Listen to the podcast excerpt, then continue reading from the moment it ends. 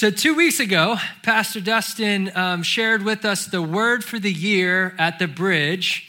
And our word for the year is obedience. obedience. Awesome. And last week, Pastor Steve shared with us um, either kissing sisters or cousins or something. I don't know. Um, that faithfulness, faith, you had to be here. Uh, faithfulness is, is um, we have to be faithful to be obedient. Uh, we must faithfully be obedient uh, to do this as we go into the year. And I'm going to kind of stay in that lane a little bit, a little different, but, but still in that lane because um, who knows that when you are obedient and you do truly give your life to Christ and you say, hey, I want your plans, uh, you're kind of good at what you do, Tell me why you created me and what I'm to do.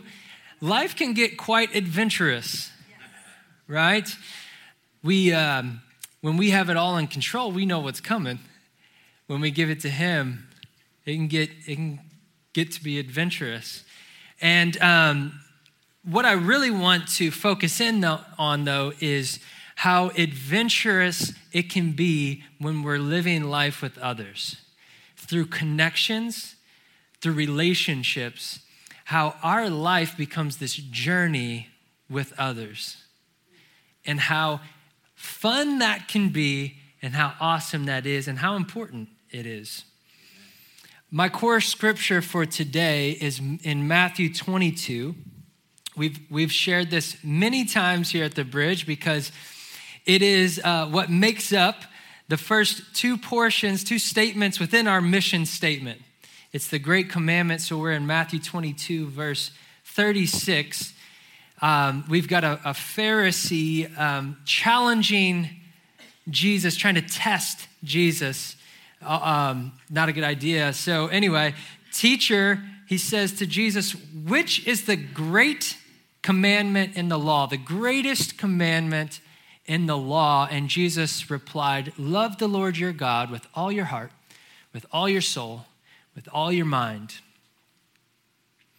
This is the first and greatest commandment, and the second is like it love your neighbor as yourself. For today, I'm going to title this message Expanding the Neighborhood. Expanding the Neighborhood. Pray with me. Lord, we love you. God, we thank you for just being a part of your family, being a part of this ride, uh, this life that you have given us. It's such a privilege and, an honor to be your child and to be considered your child. Lord, I pray that your will would be done here today, that Holy Spirit, you would speak through me, um, that your words would ultimately just be spoken that you would open our hearts and our minds to maybe see something differently today. That we would be opened up to a different thought or uh, a different path that we can maybe walk down and it would change maybe some behaviors and some actions and some thought processes. Help us today, help me today to deliver your word. In your name we pray. Amen. Now, there's a difference between having connections and having those deep connections, those, those true deep connections. I see some of you already nodding your head with me, but these connections that go uh, down past the surface level, the, the connections that aren't just um, you see someone on Sunday at church and you say hello and talk for two minutes and then kind of on your way, but those connections that you have people into your homes and you get vulnerable and you choose to trust someone with your life, right? And you begin to relate and connect with someone. The scripture says to love your neighbor as yourself. We know ourselves pretty good. I mean, we've lived our whole lives kind of knowing what's all going on in here, much more than anyone else knows, much more than we would we would choose to share. Amen. We got some stuff going on in here. But to know ourselves that well, we've been doing it our whole lives. And so, in order to get to know someone enough for this true, deep connection, takes a little bit of time, takes a little effort, takes a little intentionality to be able to get past that surface level, to spend time together, to get to know one another. We, um, as probably all of you know, uh, or most of you, we we moved to Charlotte. Um, I I uh, take a lot of flack for that, but uh, we we moved to Charlotte a couple years ago, and when that was coming about, and when we felt God pushing us in that direction, there was this um, excitement. I have been born and raised in St. Louis. Uh, this is all that I'm accustomed to. This is all that I know. And there was something um, about knowing that I was in God's perfect will, but also this new, exciting, like adventure we are about to go on, and not knowing what's to come. But what also comes with that is a little bit of fear. Because again, I was born and raised here, my entire support system is here and uh, my personality type is I, I want to I want to hang. I want to relate. I want those connections. Like I need, I'm an extrovert in that way. I, I get energy off of you, okay? So going to a place halfway across the country where I know no one was, uh, you know, a little scary for me. And I wasn't accustomed to that. But we made the move, go out there, uh, Dad so graciously helped me in the hottest day on earth um, move in. And so we get moved in, and the very next weekend, I'm like ready to plug into the church. I go and I go to uh, go through the class to start serving right away, like our Activate class. Activate plug. If you haven't already taken it, get to Activate, get plugged in. But I, I joined a team, it's called the host team, and our sole responsibility was to welcome first time guests. First time guests came, parked, and we were right there pretty much as they got out of their car to walk them in and welcome them in. The first weekend I was there, I, our team welcomed 778 first time guests that morning alone. And so um, we got to, I got a part of a team. I got to know some people. We would laugh together. We'd have lunch together. We'd have fun. But I'd go home after that Sunday, and then I'd go all week, wouldn't talk to any of them. And we served every other weekend. So it would be two weeks before I saw them again. And then, you know, we got together and, hey, how's it going? You know, blah, blah, blah. But it wasn't like a true connection. Until Tara went to her Activate class and she met Jocelyn Jacob. Jocelyn and Tara got to talking, and Jocelyn says, Hey, why don't you guys just come over to our house tonight? And unfortunately, schedules didn't line up, but the very next night, we were off to Jim and Jocelyn Jacob's house. And uh, I got to tell you guys, I pulled up to the driveway and I remember this vividly. I parked, turned off the car, and I thought, this is awkward.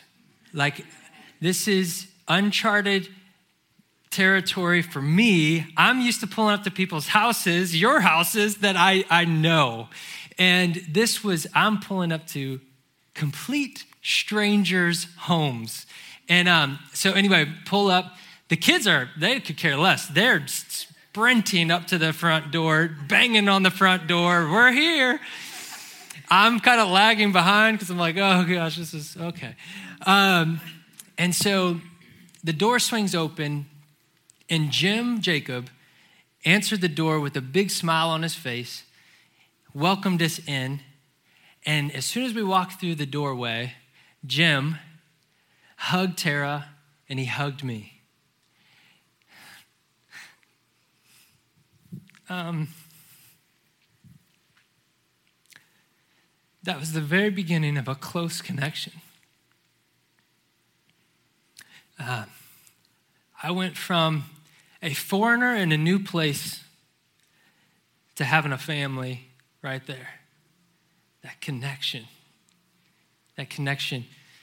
Um, little did I know, Jim was on the worship team, and Jim introduced me to a lot of the worship team. And little did I know, Jim liked basketball. And if you know me, I like basketball. Uh, might be a problem, actually, but I like basketball. Um, so Jim introduced me to a whole new community of basketball buddies. I have more buddies now. Jim, I saw LeBron James for the first time live in person with Jim Jacob. And Tara, she had a whole new slew of girlfriends. She had a whole new community of girls that she got to live life with, got close with. And when Indy decides to break her arm and it looks like this, I didn't know what was going on.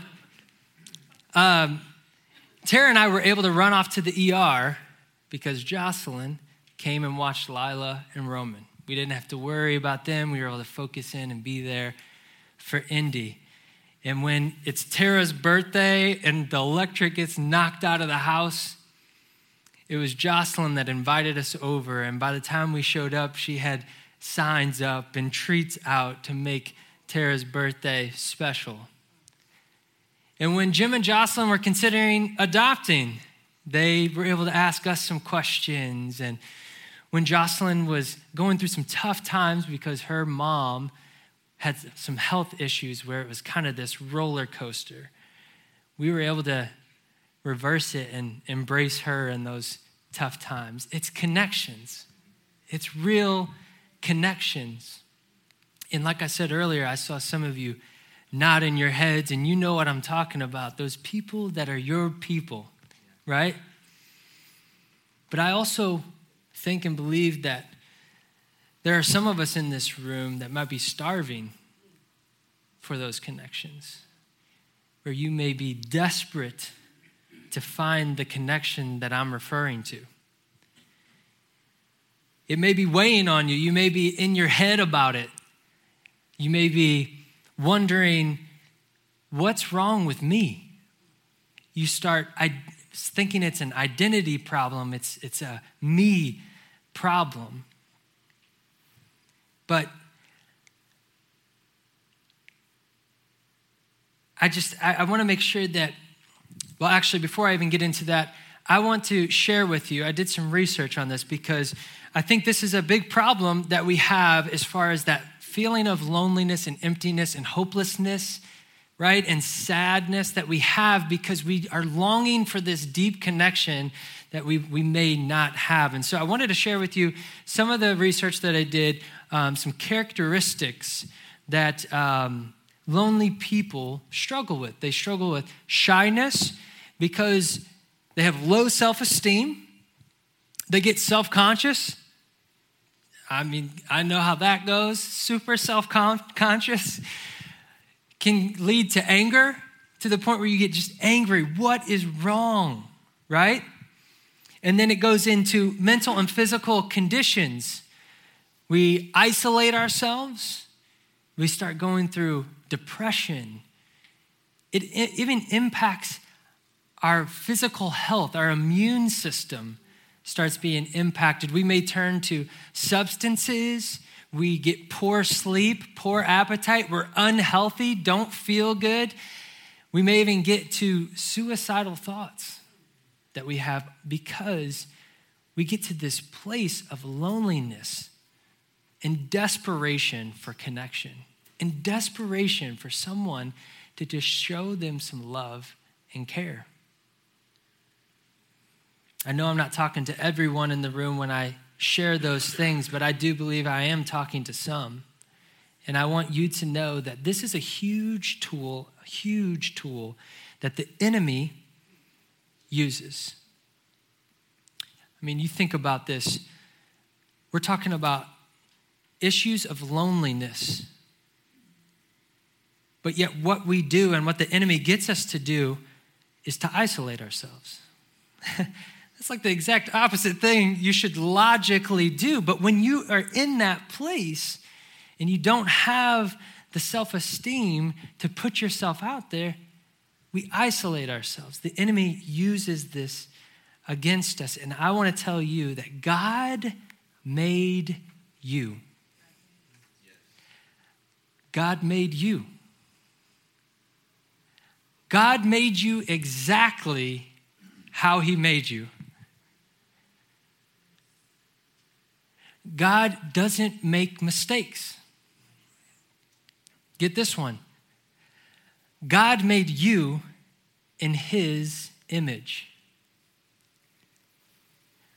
So, why do we beat ourselves up over our shortcomings? Focus on how God made you. Focus on the strengths that He gave you. Focus on who you are and how He made you. Be proud of how God made you. He did that on purpose.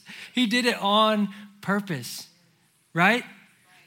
Focus on what He did and how He did it and how He made you because, listen, when you lean into that, it starts building up your confidence because, hey, I'm pretty good at this. It starts building up your self esteem. And then you have the security to put yourself out there and to build connections to live life with other people. Amen? Yes. There's obviously benefits to connecting. Benefits. You're happy. Yes. You're healthy. I was just talking about the security that it gives you. It gives you security. You now have encouragement from through those connections. Sam and Sue have been our main encouragers for the past few years. I thank you guys. You don't even know what that means to us. You have encouragement. You have people around you that can help. You have some help now. You know, physically, we got a group of guys that we might as well just start our own moving company, right? We'll help you move from wherever you got to move. We'll physically help you mentally. Iron sharpens iron, right? We grow together, we mature together, we get smarter, more intellectual, more mature. Emotionally, emotionally, we're there for one another. If you need an embrace, I'm your dude. I'm a hugger. Just come, I'll give it to you. Promise. Promise. Just be ready for it because I'm coming. Spiritually, you know, spiritually, we lift each other up. We edify each other in the church. We've talked about what the purposes of the church. Part of that is edifying one another, right? Financially. Financially, again, thank you for your generosity because there's been time and time and time again that here at the bridge we've been able to help those even within our family that need help financially. I'm proud of that. I'm proud of that. Thank you for your generosity. Thank you for your generosity. And protection. I've been watching all of Martin Luther King Jr.'s speeches and reading the transcripts, and that that guy was, he was blessed by God with a gift. He had a special, special gift. I can't, I can't watch a video and just not just be like, oh my gosh, this guy. He was amazing, and God used him in amazing way. And he talked about there's going to be a day where we can stand up for one another where we can stand up and protect each other. Yes. You know, there's been uh, few times, it sounds bad. There's been times, there's been times in my life where um, something happens, whatever it might be. I mean, it could be on the basketball court, it could be anywhere. There's been a few times where Dustin specifically, and I remember each of them, stood up for me. He stood up for me, he had my back. And it was one of those moments where it was like, no, this is like the real deal. I'm not playing. Don't mess with my brother. You know what I mean? And I can't tell you what that does on the inside of me when I've got someone having my back protecting me, right? And through connections, we have protection. With connections, we have protection. My goodness, I'm a wordsmith, my Lord.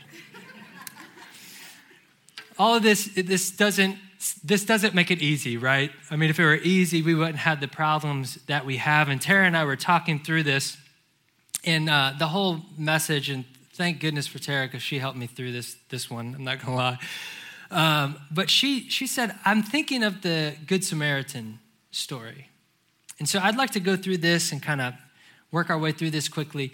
Um, but let's go to Luke chapter 10, starting in verse 25. Again, we have a Pharisee trying to test, um, trying to test Jesus. Sorry, I've got a different version here, so it threw me for a second. But it, on, on one occasion, an expert in the law, a lawyer, stood up and tested Jesus. Teacher, he asked, what must I do to inherit eternal life? Like, let's get to it. What does it take? And Jesus responds to his question with a question and says, What is written in the law? How do you read it? The lawyer answers, Love the Lord your God with all your heart, with all your soul, with all your strength, all your mind, and love your neighbor as yourself. Back to our core scripture. And so uh, Jesus responds saying, You have answered correctly. Now do this and you will live. You will receive the eternal life that he asked originally. And it was kind of like the lawyers left there, like, well, uh, that was too easy. He answered that brilliantly.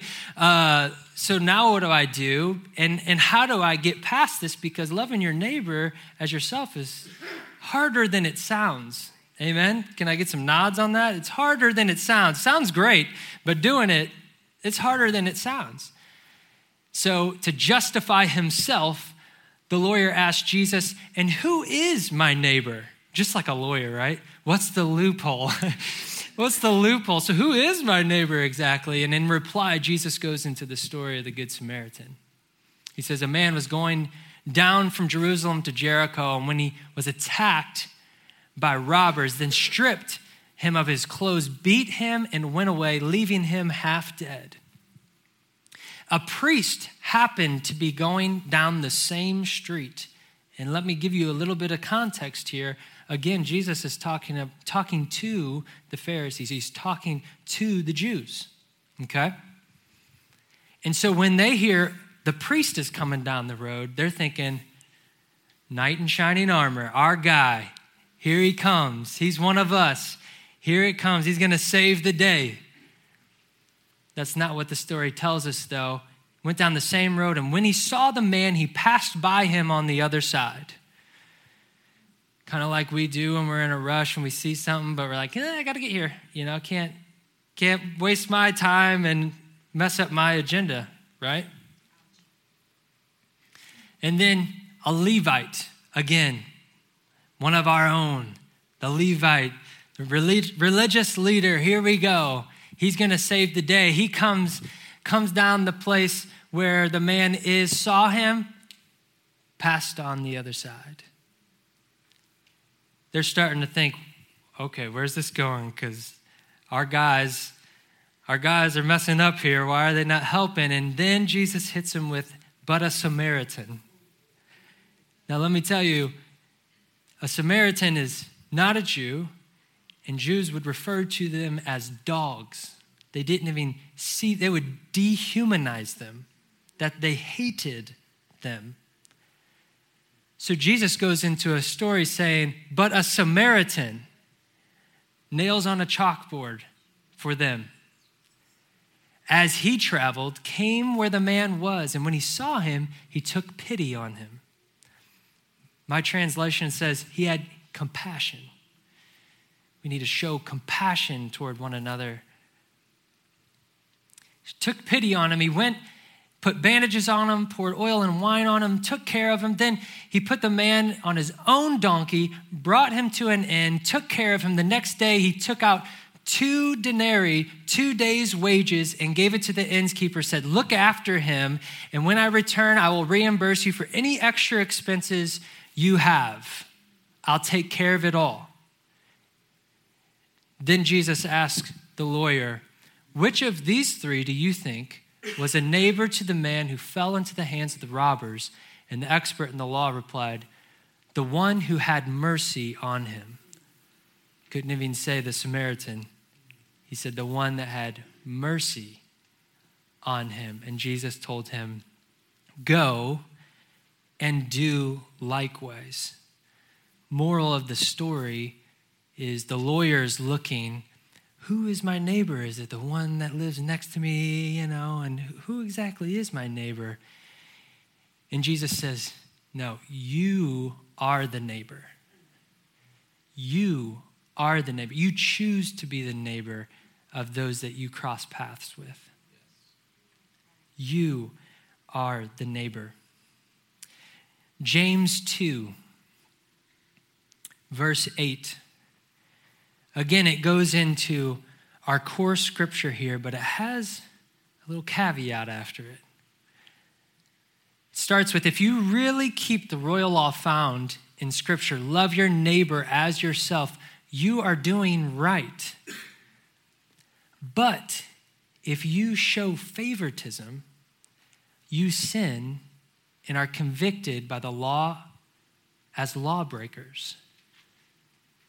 Just as our Good Samaritan story, there was some favoritism maybe shown here, right?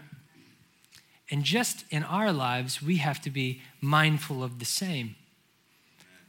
We have to be mindful of the same. We can't just pick and choose those that we choose to be neighbors with, right? We must be neighborly to everyone around us. Amen? You guys with me on that? I have a, a, few challenges for us. So these are these are your takeaways here. So if you need to write these down, please do. But number one, look for opportunities to connect. Look for opportunities to connect. Again, we have to be intentional. We have to be intentional, just like the Samaritan was. He got outside of his own agenda and he chose to go out of his way to help someone need in need, right? We have to be intentional. We have to get outside of ourselves and our own needs. In our link group this last session, Becky spoke up and it made an impression on me. Becky spoke up and said, You know what? I'm going to be intentional with those that are in, in the church that might be sitting by themselves ahead of time, maybe, maybe lonely, and I'm going to go introduce myself and welcome them and have conversation. She said, Because when I first came here, someone did that for me. And that is why I'm still here. She said, That's why I'm still here because I felt like I had a family. I got connected. She wanted to pay that forward. Another thing along with this is if we're not intentional, time will slip by. And again, Martin Luther King Jr., I've got a few things that I pulled from, from him this week, but he dispelled a myth in one of his speeches, and that is time will heal. Time will heal all things just on its own. Let time just run its course and it will heal. And he said, no, that's not, time is neutral. That's not true. Time is neutral. It can be constructive, it can be deconstructive. But time is neutral. It's up to us to be intentional. Don't be idle. Don't stay idle, but make a difference. No excuses. I had a basketball coach I shared with the ministry team this last meeting. I had a basketball coach that told me I showed up late at practice one time, started making my excuse. He cut me off and said, No excuses. You were late. I didn't like it at the time, but it, it stuck with me my whole life now. No excuses you didn't get it done. No excuses. Let's not be idle. Let's get out of ourselves. Let's look for opportunities to connect. Amen? Yes. Number two, be genuinely curious. Be genuinely curious. Ask questions and then actually listen. Listen not so that you can formulate a good response, but listen because you genuinely want to learn and hear what they have to say. Like as if we don't know everything and we could actually glean from someone else. Let's listen in that way. I see some smirks. Let's listen. Let's be genuine. Let's learn.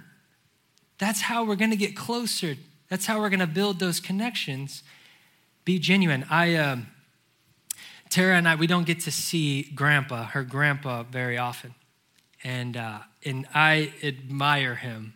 Um, just our our little, uh, just like I I've got my grandparents here. What a treat! Um, I admire them, and I there was one time we were just sitting around over a holiday, and I was like, here I am. He's born in 1929. He's got a few years in this thing maybe I can learn something from so I start asking him some questions. And just this past Thanksgiving, I even asked him, I said, Grandpa, who was your like best friend growing up, like as a kid? And I could see him just start going back in time in his mind. And he starts smiling before he even says anything. He's like, My cousin Joe. He said, My cousin Joe, we used to go and have a good time. He said that uh, that grandpa would ride his horse, his horse. I've heard stories from my grandparents here, there too. His horse, Lightning. Lightning, woo, Lightning could move. And cousin Joe had a mule. He rode on his mule through town. That's how that went down. One time, here's a funny one. grandpa must have he was his older brother he was uh, he must have been a little ornery all right? So his older brother was out to get him. He was coming after him to put it on him. And so grandpa's running. He's running. He climbs up a tree. And his older brother's coming up the tree after him. And grandpa chooses to to pee on him so that he would not come after him. Right? I, I know Grandpa more just by asking him some questions. I, I now know, I know Grandpa more. I've got more stories, there's some great ones. Um, but I know him. I am closer to Grandpa because I've asked a silly question. I had no frame of reference of what the 1940s were until I started asking questions. I wasn't there, I didn't experience it. Be genuine, ask questions, you'll learn some fun stuff. Last one, and this is really once we start connecting. Once we start connecting, let's forgive quickly. Let's forgive quicker. Scripture tells us to, Jesus did for us. Let's forgive quicker. And let's start filling in things with positive assumptions. When there's anything left for interpretation, rather than just assuming the worst and assuming negative intents in play, let's assume positive. Let's fill in those gaps with positive. We get all bent out of shape sometimes over something that never existed because we, we assumed the worst. Anyone with me on that? Ever been there? Let's assume positively. I want more connections in my life.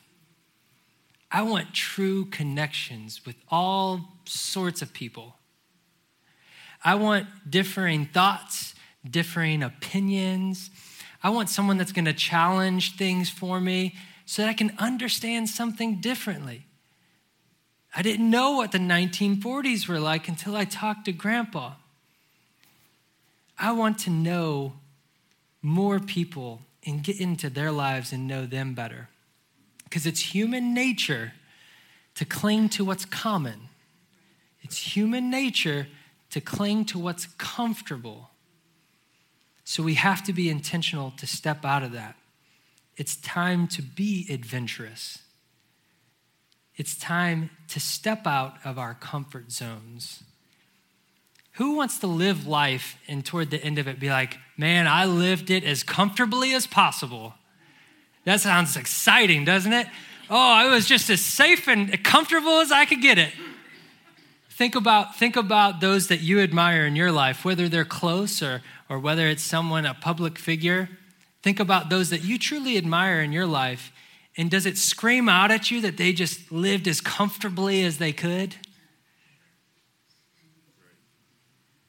They probably pushed through several things that were extremely uncomfortable to grow and to get to where they are that made them so admirable. So push out of your comfort zones. Let's grow together. And the worship team can come. I've got a little bit more to go here, so hang in there with me. Um,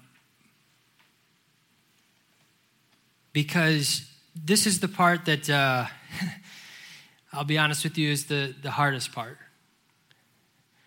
This is, uh, I was preparing for this sermon, and honestly, I told Tara was helping me because I had block. I mean, I was blocked. I couldn't get past it. I was like, I don't know what I'm doing. And all of a sudden, I just started typing like a madman, like it was flowing through me. And I believe that God gave me this message to the point where I'm going to read this because otherwise I would be afraid that I butcher it. Okay? But please hear my heart through this. Okay? I believe that God has this message for us. And we've talked about the digital age that we live in. We've had those conversations here where the digital age we live in with social media and so forth, it, it's distanced us as humans, yes. right? There are medical studies that have proven that we literally care less about each other because of the digital age we're in. Because of that distance, we don't have human interaction. Even a text message isn't the same as hearing someone's voice and talking to them. Okay? Some of you young guns are like, oh, here, sound like a gazer up here. But there's truth behind, I mean, it's proven. It's proven. We, we dehumanize one another through this digital age. And I'm just, I'm throwing caution to the wind. Let's be mindful of that, okay? Think about the bashing that takes place on social media. Um, you know, I, I know people that have bashed presidents on social media and then they met them in person. They had the opportunity to meet the president, and all of a sudden they're the most amazing person on earth because they met them face to face. But on social media, you were just crushing them, right? If we get face to face and we have conversations, things change. Hang on, this is another human being. Amen? So here I go. Lord help me. Something else that social media has done has caused us to have tunnel vision. All of our friends that have the same thoughts and opinions are posting things that cause us to have no diversity of thought. The algorithms used in social media will keep feeding the same things to us over and over again, causing us to have the same train of thought over and over again. It has caused, it being social media, has caused more division than we may realize because we have no appreciation for any differing opinions. In fact, we belittle them, we paint broad strokes over them. We're closed minded to anything that doesn't line up with our current beliefs and thoughts. And since we don't understand them, we don't even believe that someone else's experience is actually true. We dismiss them. For instance, Martin Luther King Jr.'s I Have a Dream speech was 100 years after slavery was abolished. 100 years after they abolished slavery was I Have a Dream speech. Society didn't believe there was still racism, even though segregation was actively there. At every water fountain, in every bathroom, in every restroom, it was in their face, but they didn't want to believe that it still existed society still doesn't want to believe there's racism.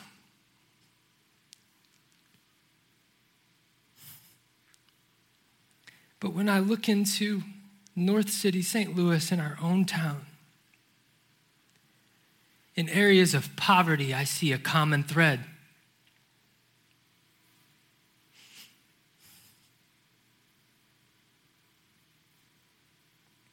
Just because I don't see the everyday lives of people struggling with poverty, where violence is among the worst in our whole country, doesn't mean that their daily struggle doesn't exist. Although we recognize Martin Luther King Jr. today, and we should, at that time, the chief of the FBI was out to get Martin Luther King Jr., watching his every move. Martin Luther King was arrested 29 times and ultimately assassinated for simply trying to help us all treat each other as people equally. Martin Luther King Jr. just wanted to sit at the table together and see little black boys and black girls be able to join hands with little white boys and white girls as sisters and brothers. Kind of like when Jesus himself said, Love your neighbor as yourself. And although Martin Luther King Jr. pushed nonviolence. He considered himself to be a pacifist. He believed that violence only caused more division. Martin Luther King Jr. was still seen as a criminal kind of like Jesus when they crucified him as a criminal. Even though he was truly innocent through and through, like no one else had ever been,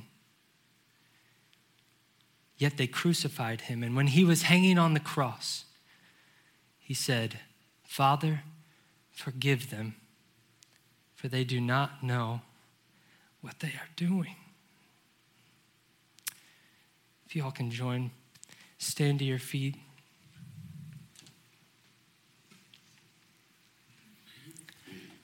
I'd like to, uh, in this moment, I would like to give us an opportunity to, to proclaim our faith in Christ. I'd like to give us an opportunity to commit our lives to Christ. If you haven't already done that, if you haven't already done that, this is an opportunity to make the best decision you can possibly make. This is, this is eternal life. I want to give you an opportunity to commit your life to Christ, or maybe you need to recommit your life to Christ here today. And I want to give you an opportunity. What am I doing up here if I'm not giving you an opportunity to give your life to Christ today? So, guys, listen, we're gonna we're gonna say this prayer, but please hear me. This is not a magical prayer. There's no magic in this prayer. The magic is are you truly believing that you are a sinner living in sin and you need to repent from your ways, give your life to Jesus Christ, and believe that He died on a cross for your sins, making a way for you to have eternal life. That's what this is about. Is what's going on in the inside of your heart. Do you truly believe that Jesus died for your sins?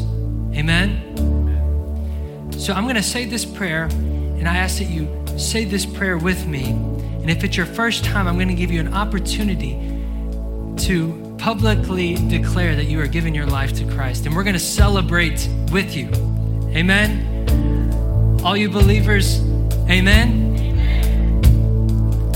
Like I said, if you need to recommit your, your life to Christ, here's an opportunity for you as well. But for those of you that have already given your life to Christ, I ask that you say this prayer with me for the benefit of the others that are giving their life to Christ and making this awesome decision. Amen? All right, so say this after me Jesus, I'm a sinner. I choose to believe in you. I now believe that you died for my sin. I have faith in you, Jesus.